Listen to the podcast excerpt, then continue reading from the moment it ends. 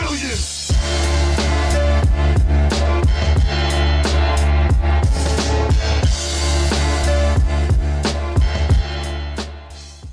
Whoa.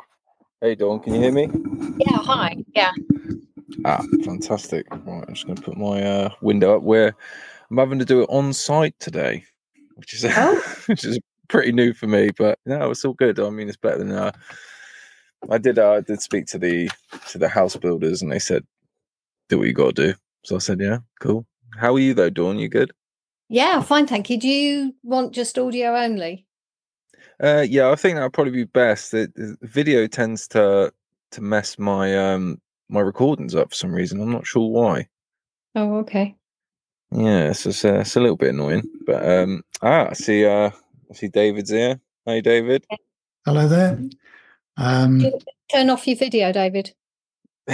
Just one moment. Have a look on this. Video. Just at the bottom. Just put. I'm.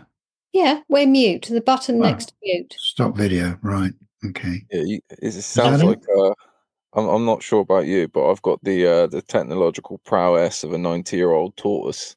I don't know if you're similar to me. Or not. Probably about the same, yeah. Yeah, we're on level footing. So this is such an honour to have you both on. Thank you very much for joining me. The work that you do, that you've done, is insane, absolutely insane. Like 10 years of research into one book is crazy. There's a phone call coming through. I do apologise about that. It's not I mean, hey, it is what it is, and it's real life. It's real life. So before we get started, really deep into anything, just give my audience a little bit on yourself. Just where they can find you, and a little bit about each of you, if you would. Sure, yeah.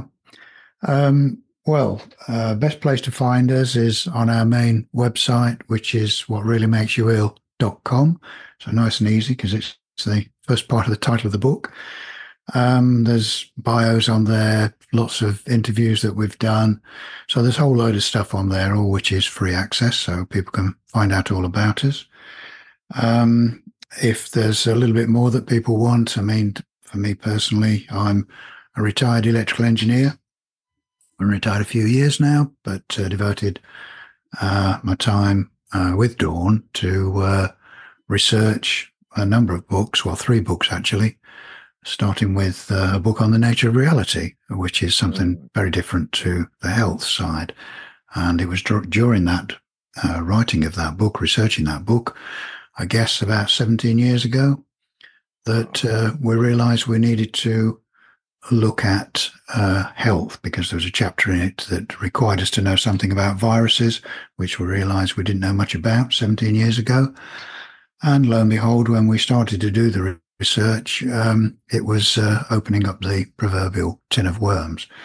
And we realized we could not find any scientific evidence to prove that so-called germs, whether it's viruses, bacteria or fungi, were actually the cause of disease. So that was the start of it all. And Dawn and I then researched the whole of the medical system for the following 10 years and produced the book, What Really Makes You Ill, Why Everything You Thought You Knew About Disease Is Wrong. Almost 800 pages, 40 pages of references. So everything that we discovered is backed up by references if people want to check it out themselves. Quite a tome and quite a labour of love to produce, but it's thankfully been very successful over the last 4 years now. We released it in December 2019, just before the world went crazy with us. So-called. Yeah, you couldn't have picked a better time to, to release that. Well, Don and I don't believe in coincidences, so it was obviously meant to be, and came out just right, and it's now been translated into 3 other languages, Dutch, French and Japanese. So it's been doing very well. So that's just a thumbnail sketch of me, so I'll hand over to Dawn and let her say something. David's given the background of how we got together and wrote the book. I mean, my original training, if you like, was in accountancy, but I gave that up a very long time ago and got into the research and writing the book. So, that, I mean, that's really occupied, the last... Well, because it took 10 years. I mean, it's really been, 14 years of looking into everything to do with our health. But I mean, we, at the same time, looking at all the other rabbit holes, because we realise that everything's connected. So it's not just the sort of disease and health side of the medical system, although we do go into the problems with the medical system, but also looking at what's behind it and the agendas, including, the Agenda 21, 2030 agenda, these kind of things, and how it brings everything together. But of course, at the beginning of 2020, I mean, it sort of started at the end of 2019, but at the beginning of 2020, when they brought out this ridiculous nonsense of a so-called pandemic, I mean, I'm sure you're, it was never anything real at all. But it was just the media hype and got everyone scared and still scared. A lot of people are still scared. Some are learning that they have been hoodwinked and gaslit for a number of years. So it's a process of helping people to realise there are lots of problems. But of course, the starting point was this so-called pandemic, based on the idea that there's a pathogenic virus, which we've shown there's no evidence for. So, that's the key point that we're trying to help people understand, so that once they realise that, they can start seeing all the other problems. But I'm sure we can get into expanding on all of that somewhat. Oh, yeah. Oh, yes, we will.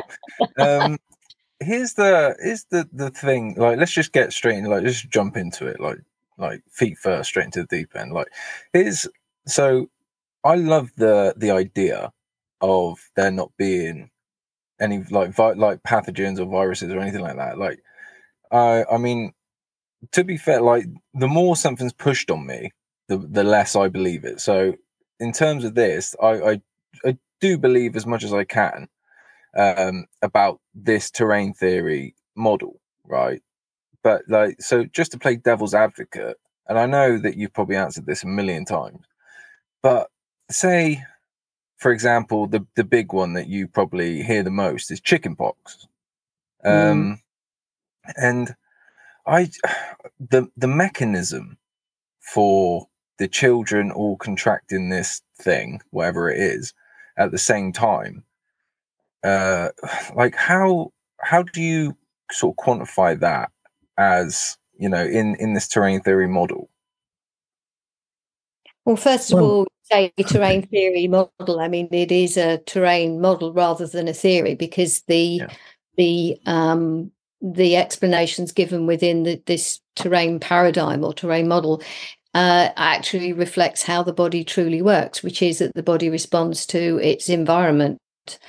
The other thing is that the idea that there are diseases that we catch is so huge, it's so difficult for people to get over, but that actually isn't how things work. We don't catch anything. The body produces symptoms that are the result of their environment, and I'm sure we'll go into that in more depth. I'm just giving an overview, but but these symptoms are viewed as being disease, and there are plenty of reasons that people have the same symptoms at the same time.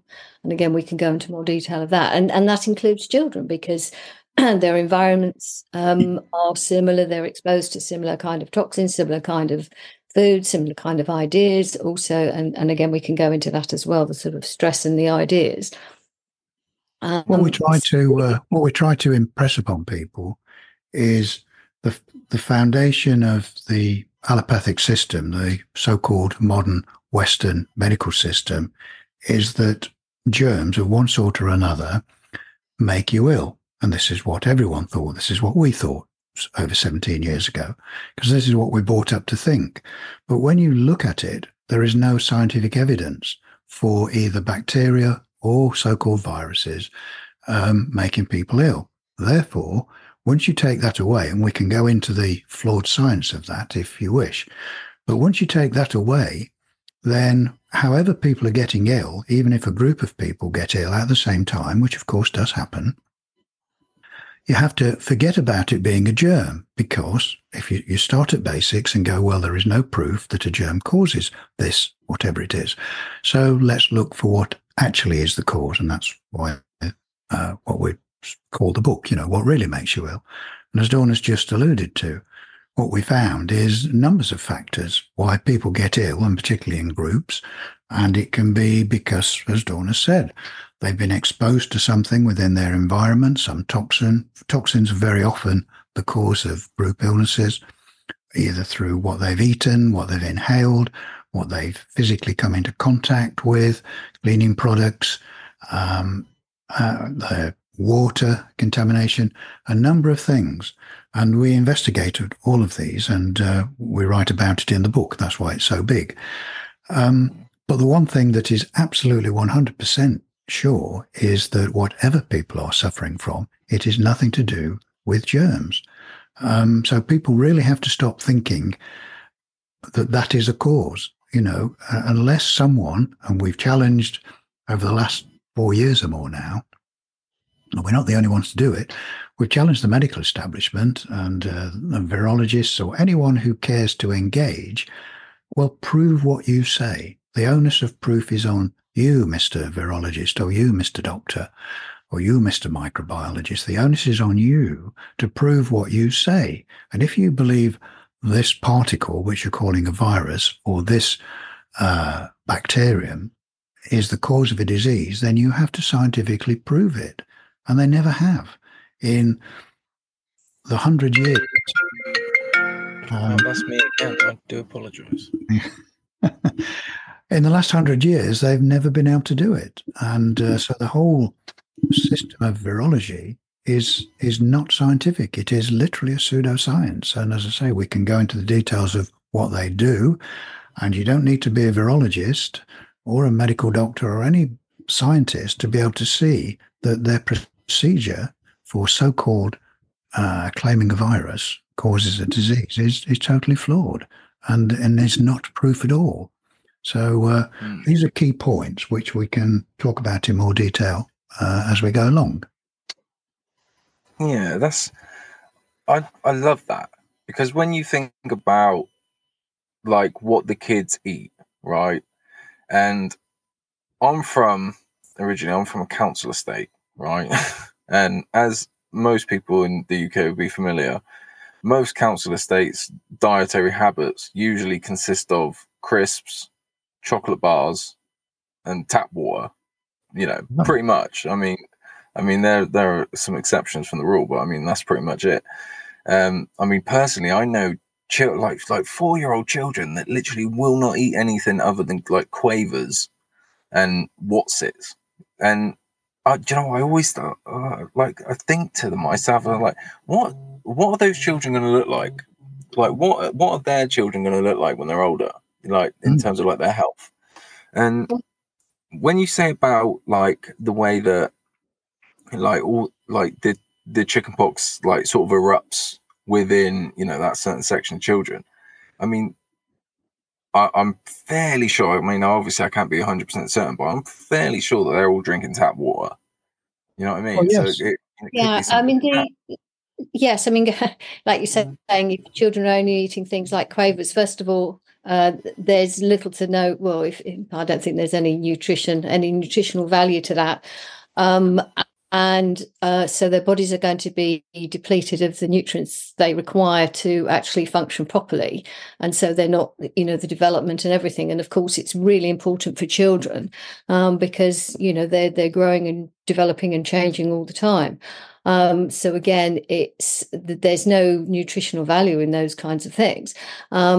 And also to the other point is, as I say, disease, we don't catch diseases, but we need to establish what symptoms are. They're not, because you've caught an illness. They are the body's efforts to actually look after itself, because that's something else that the medical establishment have told us, that, you know, our bodies are just some stupid kind of machine thing that, you know, and we can't look after ourselves, and we need them to look after our bodies because, you know, it's just not possible for us to do it for ourselves, which, of course, you know, I mean, it serves their business model. At the same time, it also disempowers us. So we need to realise that as well as sort of taking back the power, we need to take responsibility. And of course, that's going to be a bit of a problem for some people to actually start taking responsibility for everything they put in and on their body. I mean, the food thing's not the only one, but so again, tap water, well, just any kind of substances that contain toxins of some description, chemicals are usually the sort of main culprit on things like that. It's a question of recognizing that the body is absolutely fantastic, and it does know how to look after itself. And what are called illnesses, and certainly skin eruptions, which is why it happens to children more so than adults, is the skin is the body's largest elimination organ, and so the body is going to use whatever processes it can to get the rubbish out of the system so that it can clean itself up and be able to function properly, because the body is always working towards functioning optimally, and, you know, it's looking after itself all the time. So because the skin is one of the first places where organs, I mean, the body's detoxing all the time, you know, through normal sort of processes of breathing and excretion, things like that. It utilizes certain other processes like eruptions through the skin when it needs a little bit of and it takes a little bit of extra effort because there's a little bit more of a build-up, and so stuff will come through the skin. I mean, the skin works both ways. Obviously, we can absorb things through the skin, which is why, again, you have to be careful careful. You have to be aware of the products you're putting on your skin, things that you're, you know, rubbing into your skin, because the skin will absorb as well as excrete. I mean, this is one of the things that, again, people are not aware of, what they put on their skin, whether... And particularly over the last 4 years, you know, when they've been encouraged to use so-called hand sanitizers, which are extremely toxic. And, you know, particularly ladies doing their shopping, you know, I've used to watch them go in and out of every shop they went in and out of, and they rub in the hand sanitizers, which are at the door of each shop. So they're putting toxic material onto their body all the time, which has got to come out, you know, one way or another. And as Dawn has said, you know, quite often it pushes it out through the skin. But we also have to remember with children with so-called chickenpox or measles or any of these so-called illnesses where there's skin eruptions, because the body is trying to eliminate stuff through the skin. But we also have to remember that children from about 5 or 6 months old start to get put onto a vaccination program. Even younger. So they're having all sorts of toxic materials, and we can go through some of the ingredients of vaccinations if you wish. So they're having, from a very early age, toxic materials actually injected into their bloodstream. So it's actually bypassing the first barrier, if you like, of the body, which is the skin is a barrier, but they're penetrating it, obviously, with a needle.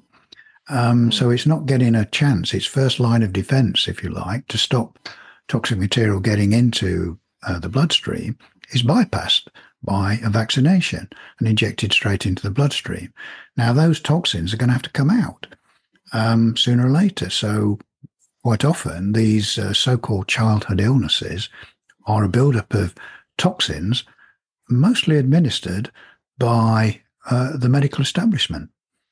But also, as you pointed out a little earlier, Nick, very poor diet, because processed food, which includes crisps and various ready-made meals and the things like that, processed food is full of additives, colorings, and generally toxic material, which the body recognizes as a toxin. It recognizes this is not food, and will do its best to get rid of it. And that will come out either through vomiting, diarrhea, or skin eruptions, one way or another. So because the body is a self-regulating and self-healing organism, it's more than capable of looking after itself, providing you treat it correctly. And as we sort of alluded to earlier, processed food is not food. It's just, it's junk, really, that's put into the body. So the body then, it's a bit like having a Ferrari. We use this example, a really expensive car, a wonderful piece of engineering, and then putting really dirty oil in it and dirty petrol, and then wondering why the car doesn't run properly. Well, it's obvious. Well, the body's the same. It's an amazing piece of equipment, if you like, but if you feed it with rubbish, then it's not going to function properly, and it will do its best to get rid of those toxins that, unfortunately, through ignorance, people keep putting into it. So hence the problems we have, where through ignorance, really, and I mean that in the nicest way, people just don't know, as Dawn and I didn't over 17 years ago. If you're brought up to believe that vaccinations are good for you, and doctors know what they're doing, and that pharmaceutical products are properly tested and designed to keep you well, I mean, we found out all of those things were untrue. And I think, as Dawn said, the medical system is an excellent business model for keeping people ill and returning to have more medications, more vaccinations. I mean, and we're seeing it even now as we speak with the so-called COVID thing. They're trying to build up the fear-mongering to encourage people to go and get more vaccinations, even though those same people who've already had those vaccinations are quite blissfully saying, oh, yes, I read an article only today. I've had COVID 4 times, they would say. So I'm hoping that the new vaccinations are going to protect me against this new variant. You think, well, you can't have a variant of something that's never been proved to exist in the first place. And then this is the nonsense of it. And people are very often bamboozled. And again, in these articles I was reading today, it'll be Professor this and Professor that and Chief of Health this. And because they give themselves these fancy titles, people think, oh, well, they must know what they're talking about. Unfortunately, they don't. And these are some of the shocks and surprises that we came across. When you say and we can say it to these people, even if they've got a title of Professor of Microbiology, can you prove what you say?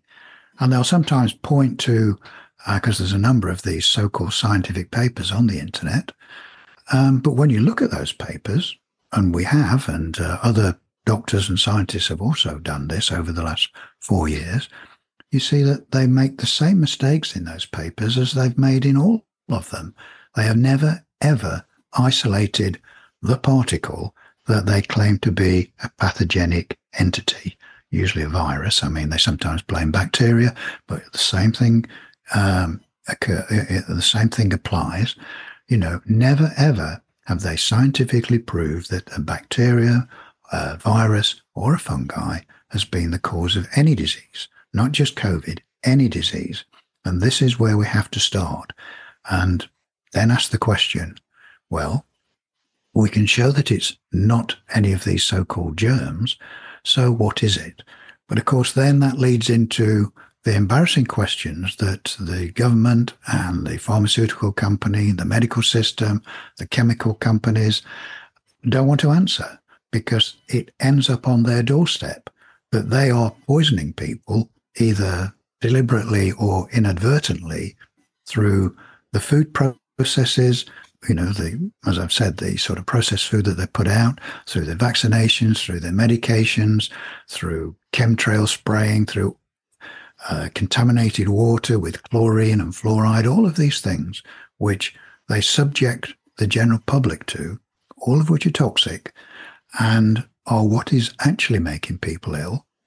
But it's much better to blame a germ, because you can't, as someone once said, you can't sue a germ, you can't sue a virus, but you can certainly sue a chemical company or a pharmaceutical company or a food manufacturer. So that's the last thing they want you to be able to do, is say, actually, it's your food or your vaccine or your pills that are actually making people ill. And indeed, it has to be said, killing people all over the world. And that's another subject we can go into if you wish. So hopefully that's gone some way to sort of showing the root of the problem and the severity of it. And the other point... carry on, Dawn. No, all I was going to say is the one point to emphasize is that when people say, well, if it's not a virus, what is it, as David said, but the thing is that there isn't an it, because it isn't a straightforward, oh, well, it's not this one thing, it's this other one thing. It's not, because it's not one thing. It's never one thing. It's always, because it can't be proven to ever be one thing. It's always a combination of other factors, and those factors will be different for different people. Even people living within the same house, or people working in the same office, or children being in the same school, they will have similarities in the environmental exposures that they have, but there will be differences, because again, you know, with children in school, they'll have different exposures at home. And it's not just the physical exposures, and we can go into that as well in shortly if you like. The point is that there's never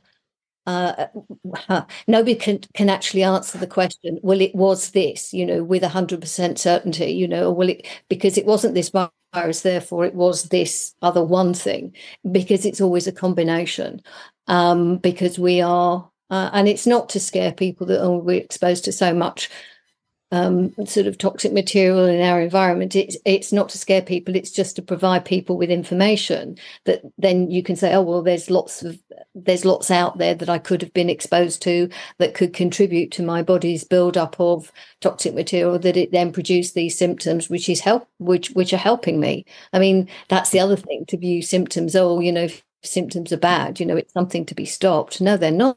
They're your body's efforts to kind of help itself. But because we can't give a straightforward, well, it's not this one thing, it is this other one thing, people say, you don't know what you're talking about, or they're confused because they want this certainty, and there is no certainty with this. I mean, the one thing we're certain is that, you know, there's no evidence that any of these problems have been caused by these particles called viruses. So we're expected to produce an answer. Well, you know, unless you can give me another answer, then I'm going to default to the mainstream narrative. Well, that's faulty logic, because, you know, you say, well, just because I can't prove what it is, it doesn't mean to say that therefore we have to default to what isn't, you know, because it's not been proven. So we just, you know, people have to remain open-minded and curious and start thinking for themselves, which, you know, I mean, people are doing. But as I say, it's not a straightforward, or this one thing, and that's that. As I say, that's a bit of a hurdle that I think some people are having trouble with, because they want an answer, because then they can deal with that one answer, they can then do something to stop this or whatever, and it's always a combination of factors. But what we say quite clear in our book is that we boiled it down, you know, to be fair to people, of what really makes you ill is to answer that question. We boiled it down to four factors, which is a high intake of toxic materials, what you put in and on your body, lack of proper nutrition, i.e. what you feed your body on, so to eat proper food, nutritious food, not processed food, overexposure and prolonged exposure to EMFs, electromagnetic frequencies, and we can talk about those in more detail, and prolonged stress, which is also detrimental to the body. And I'm not and I do mean prolonged stress, you know, not just, oh, I'm late for work, I need to rush to get out to work, and then you're at work and everything's okay. No, long and prolonged stress. So we found that all the illnesses, and we looked at a great many, all of which we put in the book, even going back in history and looking at the 1918 flu so-called epidemic. We even went back and looked at the cause of the Black Death and things like that to see if what the real causes of those illnesses were, and if they fell into one or more of those four factors, and they always did. We even looked at it with so-called animal diseases, and again, it was the same thing. So it's not as vague as people might be thinking.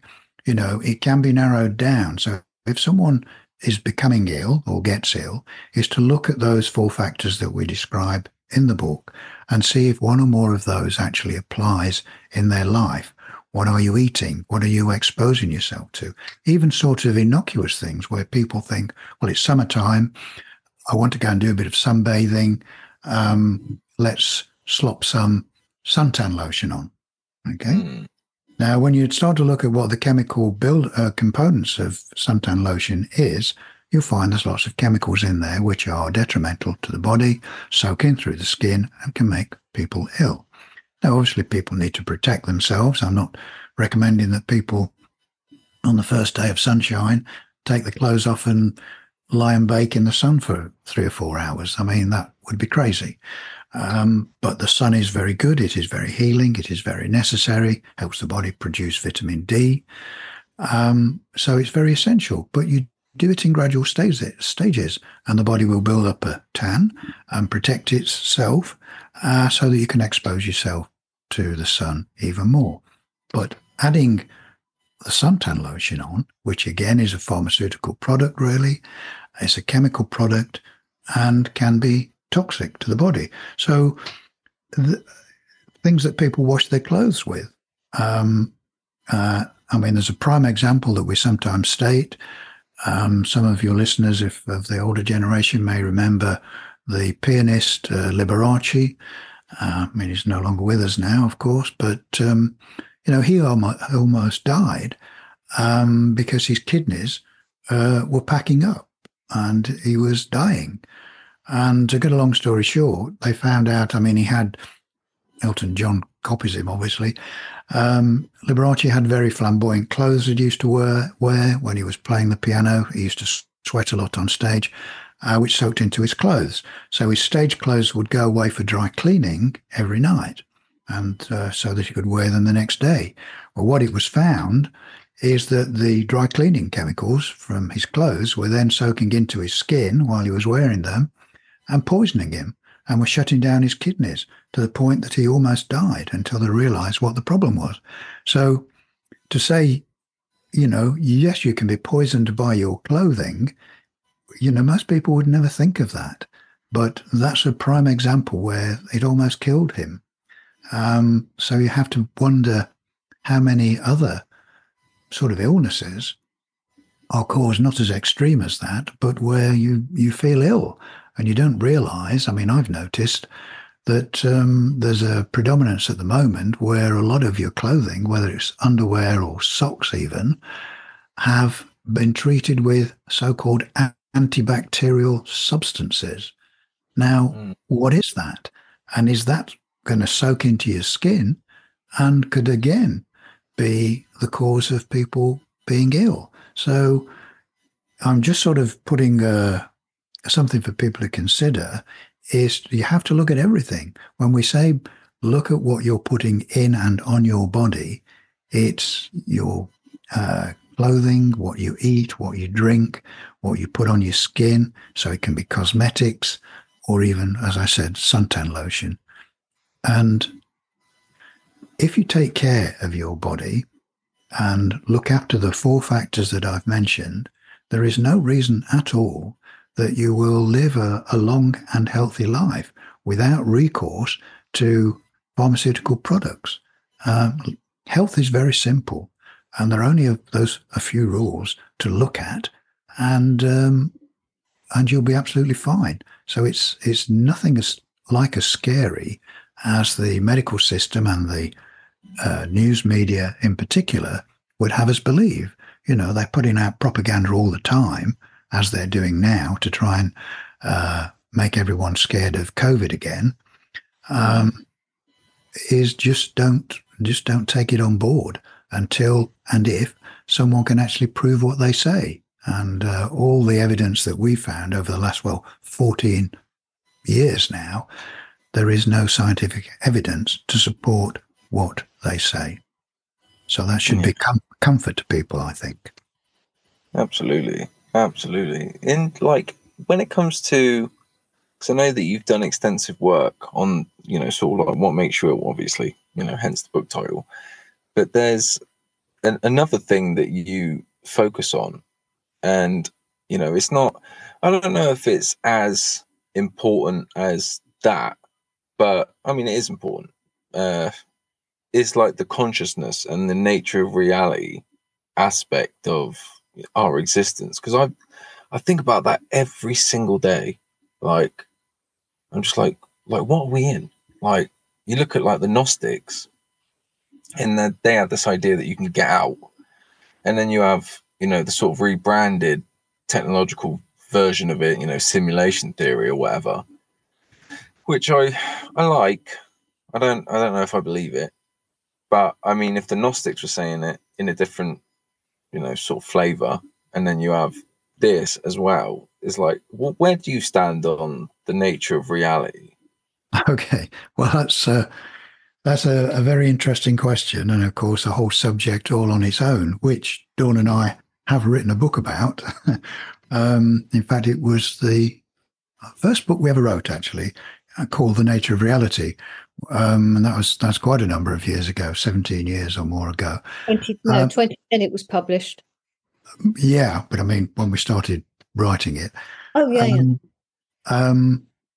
but we wrote under a pen name then. We wrote under our pen name NOR. So you can still get the book on Amazon and other online book, but it's no good looking for it under our names because we were, as I say, writing under our pen name. But it's only a little book, The Nature of Reality, but I think people will find it very interesting. It's always been a particular pet subject of mine ever since I was a teenager, really. Yes, I mean, obviously, when we wrote the book, we looked and pulled on all the ancient philosophies and right up to present-day quantum physics to see where the two, if they met at all, and what the commonalities were between them. And there is commonality, strangely, you may think, between the philosophies of several thousand years ago and modern-day quantum physics, where they both will say, and I'll use the words of one quantum physicist, at least, who said, no matter how they try, they cannot prove there is an out there out there. Now, that may sound a strange thing for a quantum physicist to say, but really it ties in with what the ancient mystics say, where they'll talk of this world, this reality we live in, being an illusion. And again, that all sounds very mysterious. But if people care to have a look at our website, we have a website, thenatureofreality.com, so nice and easy to remember. People are welcome to go and have a look at that. So it explains it in a lot more detail. But this reality that we think is and appears to be solid and separate to us, and as quantum physicist has said, they can't actually prove that there is a reality that's solid and separate to us. Now, just as an illustration, because that sounds so bizarre, I would just ask people to consider what they do in the state of dreaming, when they're dreaming, when we are dreaming and are fully immersed in a dream. We're not aware that we're dreaming, and we inhabit a reality which we have created, a state of consciousness, which we call dreaming, and we create a reality which we project and interact with it as if it is solid and separate to us. We can walk about, we can sit on chairs, we can talk to people, we can drive cars, we can do all sorts of things. And while we're in the dream, It appears to be solid and separate to us, but yet we know it's not. When we wake up, we can recognize it as a state of consciousness, which we choose to call dreaming, and we miss a great clue there, and therefore dismiss it. But we don't realize that what we've just done is create a reality, projected it, and interacted with it as if it is solid and separate to us. Well, what the ancient philosophies and indeed quantum physics are asking us to consider is that this reality, which again we inhabit and appears to be solid and separate to us, is yet another state of consciousness, shall we say. And therefore has certain rules, but also certain flexibilities that we can employ to our advantage. And sort of to answer your question, that also impacts on our health, because everything, if you like, is conscious construction. And as more than one physicist has said, everything, all reality, arises out of consciousness. Consciousness is the ground of all being. I, in fact, went as far as to say, and I'm talking about Professor Amit Goswami, said that matter, energy, and consciousness are the same thing. And that's quite a profound thing to say. But once we start to get used to this, we can see how through our belief system, which is very important, we can either keep ourselves well, or we can make ourselves ill. And we're really looking at, even the medical establishment recognize the placebo effect, which people may be familiar with, but there's also its opposite, the nocebo effect. So the placebo effect is used in drug trials, where one group of people is given their new drug, unbeknown to them, and the other group is given a placebo, which is just a sugar pill, but of course they don't know that. And in the control group that's just been given the sugar pill, they can exhibit symptoms, even if it's a chemotherapy drug. They've been known to exhibit symptoms of losing their hair, even though it's only a sugar pill that they've been given. Such is the power of the mind. So the medical establishment is well aware of this. And some of that is, of course, at play in all the fear-mongering that's been put out by the mainstream media and the medical establishment. So people then start to fear things, and every sniffle they have, they believe they've got COVID, and then go down with all sorts of symptoms, or even more trivial, perhaps, just the office cold, that people believe they've been infected, and so then they exhibit symptoms. The mind is a fantastic thing, and the power of the mind is a very important aspect to take into account in health and well-being. So, I mean, I've only given a very, very thumbnail sketch there, but as I say, if people care to have a look at both our websites, whatreallymakesyouill.com and thenatureofreality.com, they'll be able to get some more in-depth information and see how the two actually interface with one another. Okay. Yeah, it's so interesting. Like with the nature reality stuff, and we will get back into what makes you ill a little bit. I really wanted to get your opinion on this, because I've heard you sort of like mention it, but I actually wanted to speak to you about it. But with the hermetic principles, like we think about like Hermes or Thoth, whatever you want to call him, and then you look at things like, I mean, you're probably aware of this book by Earl Nightingale, The Stranger's Secret. And I read that book in a really, really deep, dark point in my life, and excuse me, and like what it says, like to sort of like the layman, I suppose, is so obvious. Like it sounds like just obvious, trivial stuff, but when you actually apply it and you use it, you're like, fucking hell, it actually works.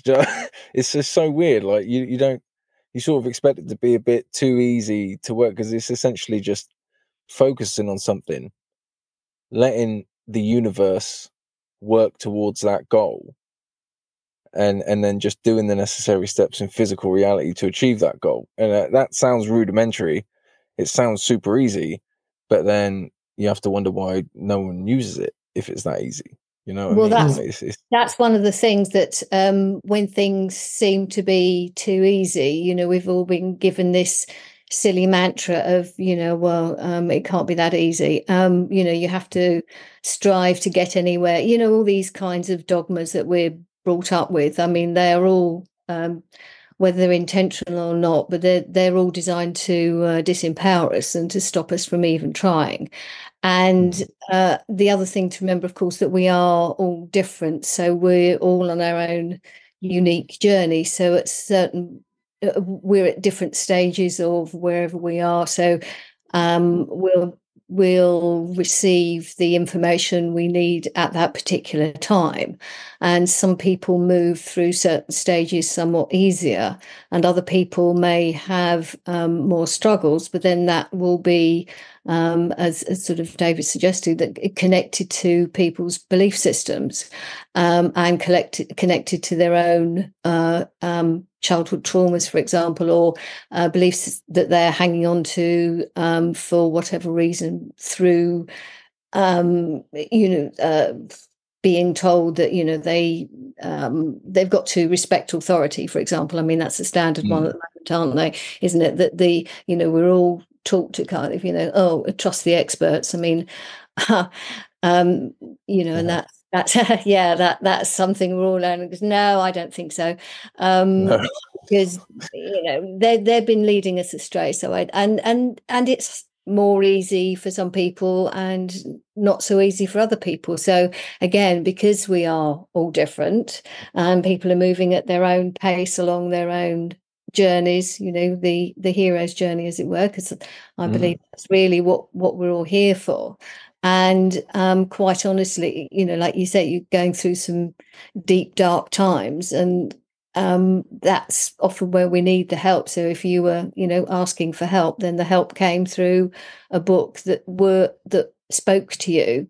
And quite often we can read those kinds of materials many times, and each time we'll get something different out of it. And because life is an ongoing journey, it's not an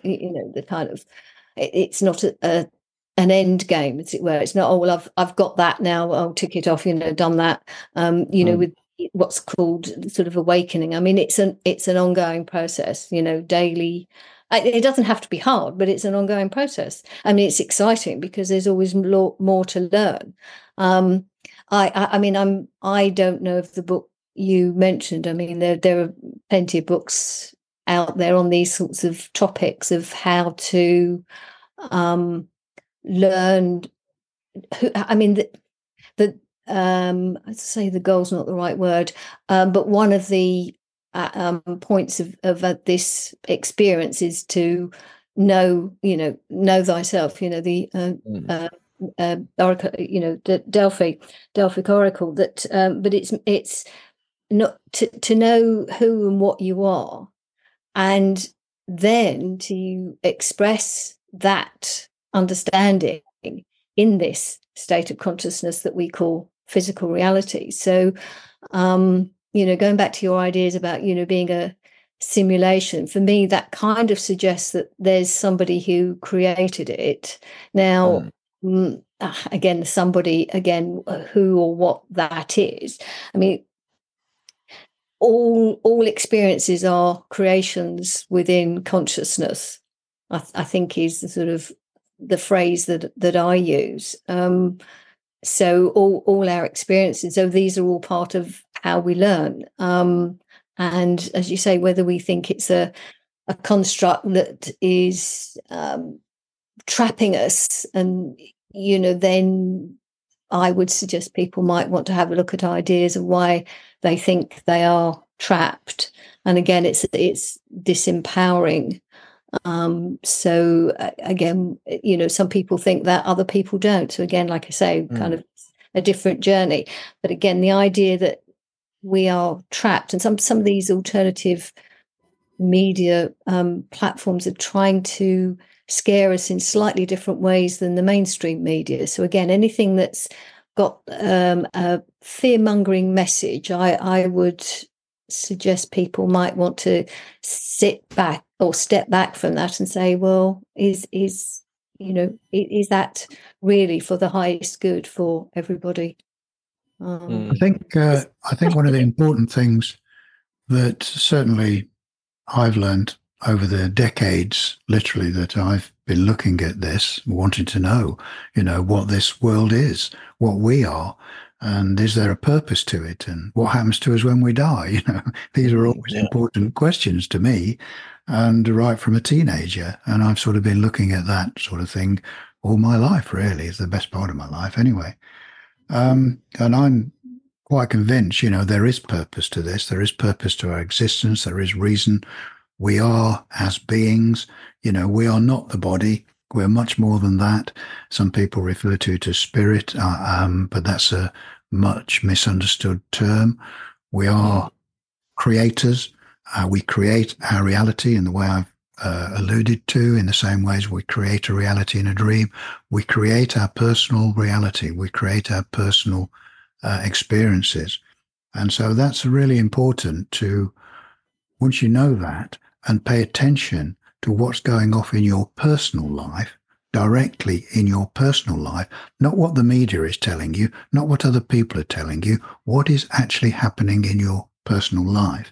Now, I sometimes like to do this because I've got a quote here, if you'll sort of bear with me. It's only a short quote, but it's a beautiful quote, I think. And it sums up really what I'm talking about. I mean, it was written by one of the East's greatest mystics of more recent times, Sri Nazgadatta Maharaj. And he said this, and I'll read it to you. He said, "You have made this world and you can change it. The world, of which you are the only source and ground, is fully within your power to change.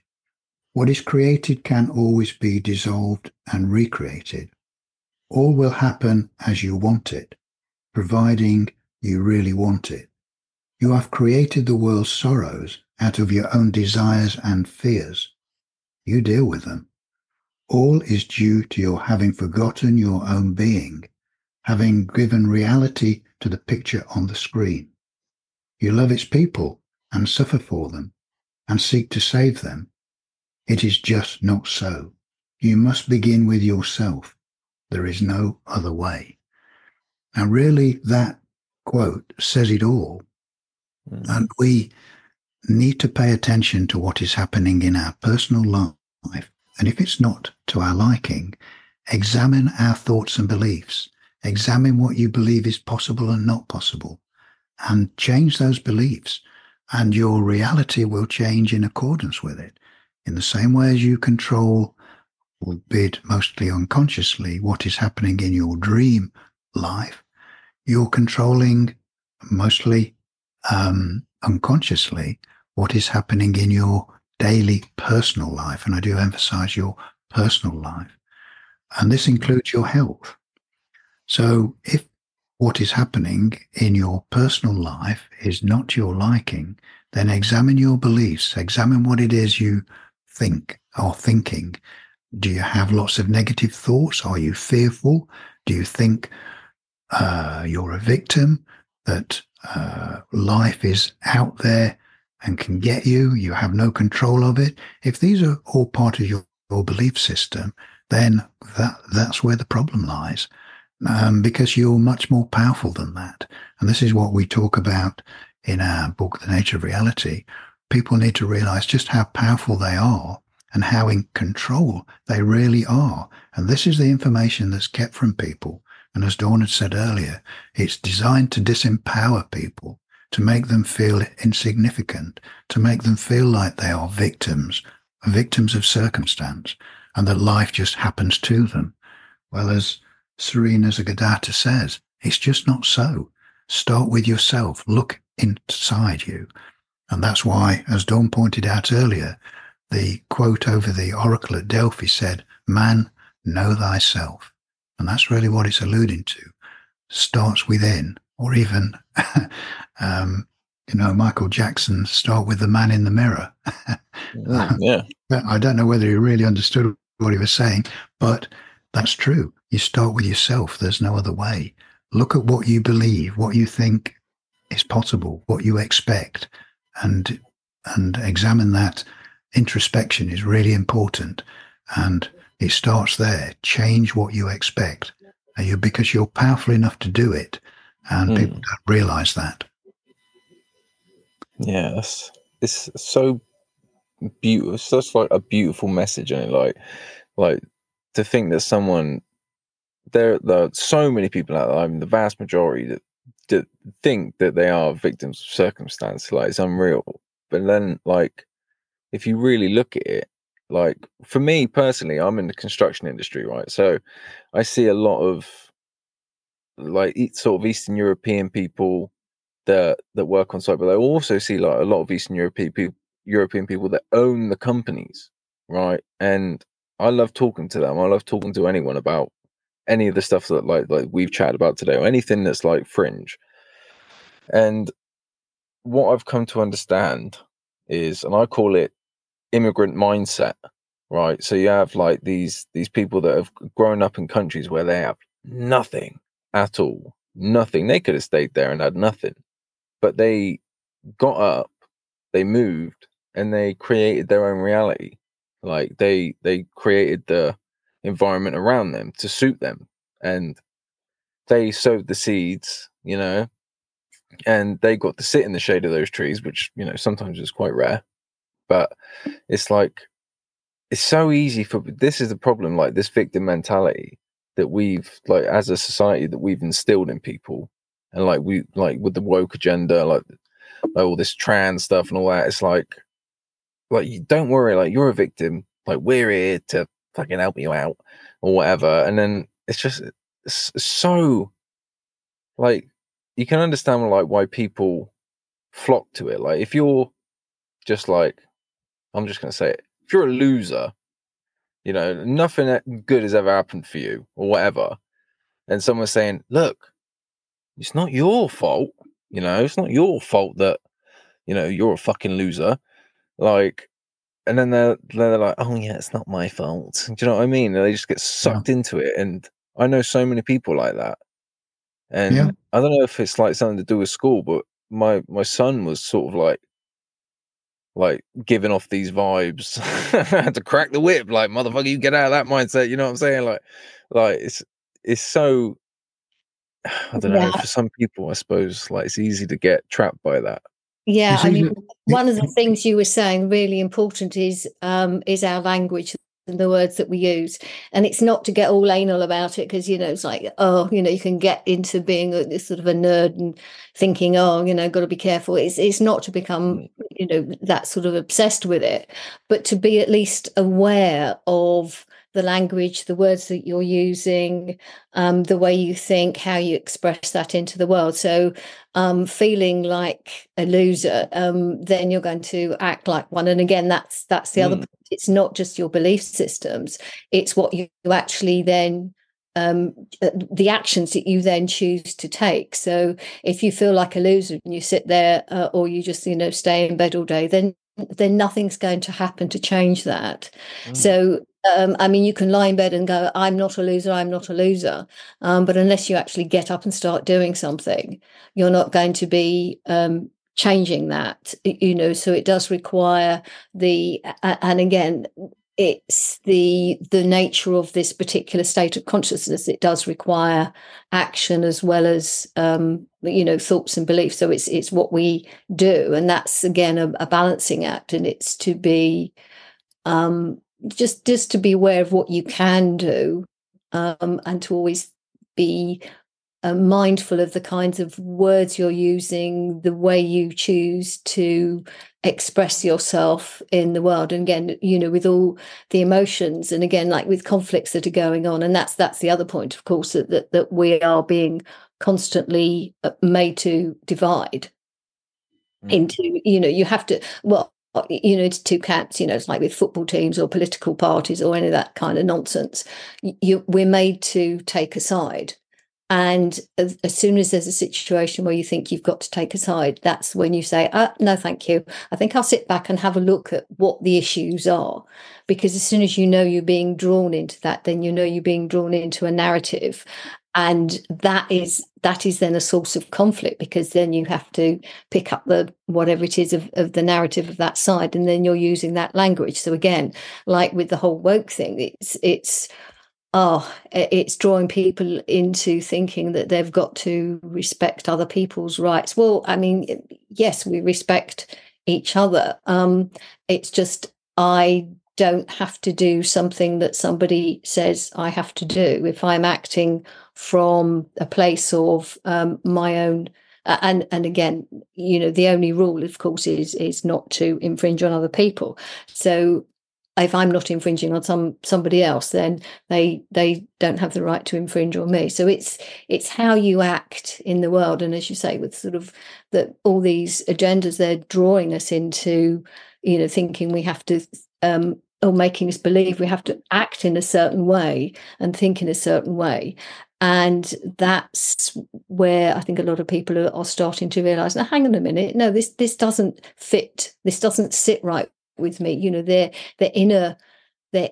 innermost being is saying, no, there's something wrong here. And I think that's really helpful. It's just they then need to be able to express that. But I've kind of gone round and round all of that one. But again, it's really to be aware of the words we use, the language, and you know, because what's it that Henry Ford saying? I mean, no, I mean, I'm not saying Henry Ford is someone to look up to, but just that, yeah, no, I know.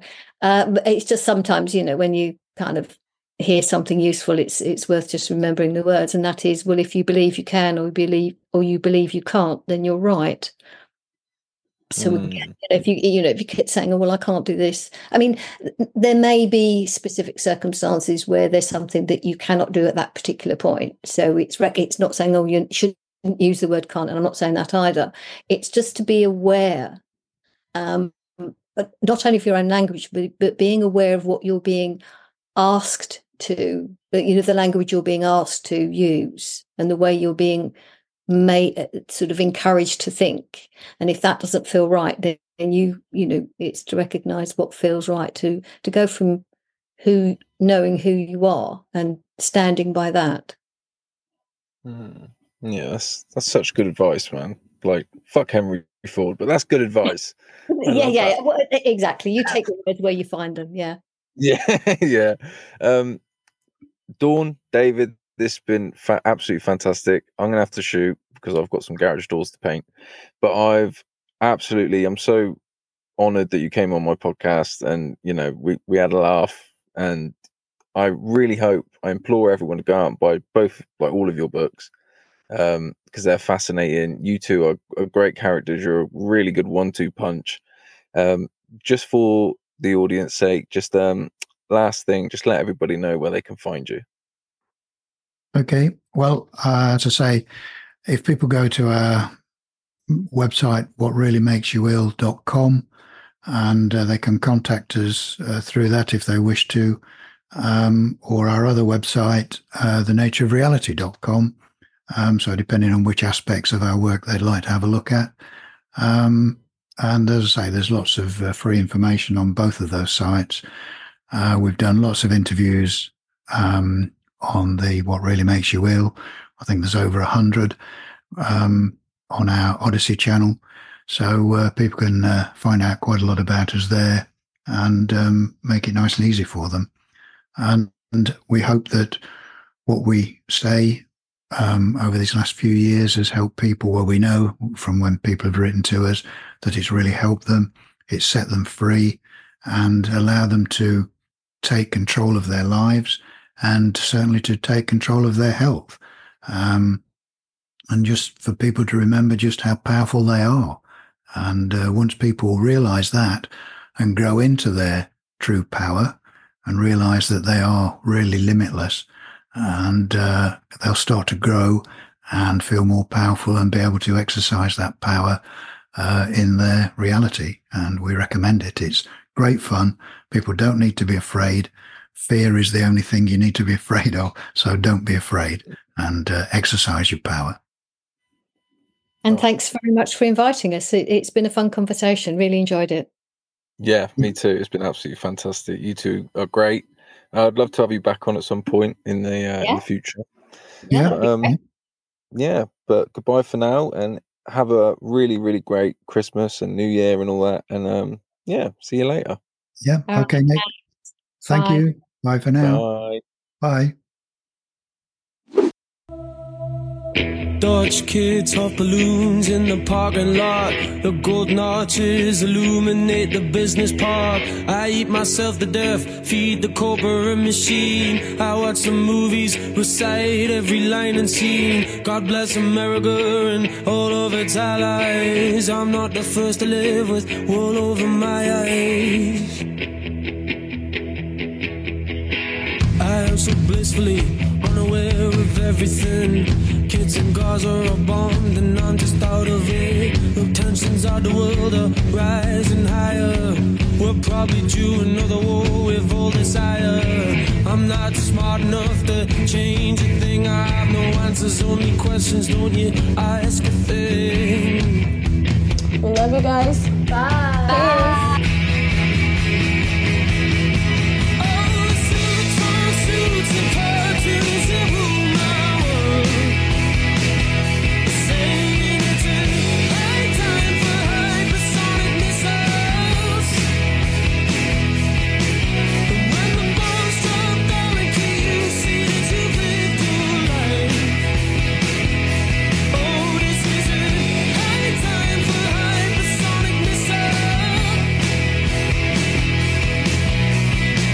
Like tumors all across the world, the cancer eating mankind, hidden in our blind sight. They say I'm a nihilist, cause I can't see any decent rhyme or reason for the life of you and me. But I believe in what I'm feeling, and I'm praying for you. This world is gonna end, but till then, I give you everything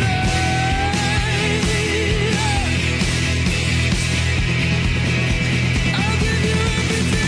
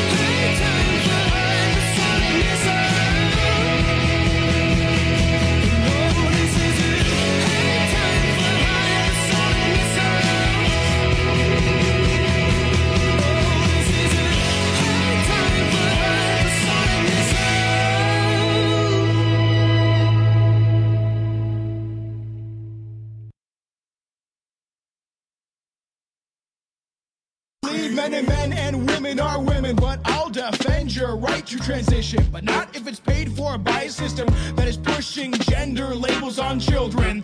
Politicians pretend to care about the killing of civilians in foreign countries so they can launder more and more money through proxy wars. Ukrainian soldiers wearing the same uniform that Nazis wore. If you think the Illuminati isn't part of this all, then you're a fucking idiot and not smart at all. Hey, Bill, you seem awfully quiet. How many times you got flying on private jets to Epstein's Island? Have you seen that client list? Let's see if you believe the mainstream science when you see the people involved. I doubt you would have taken that needle at all.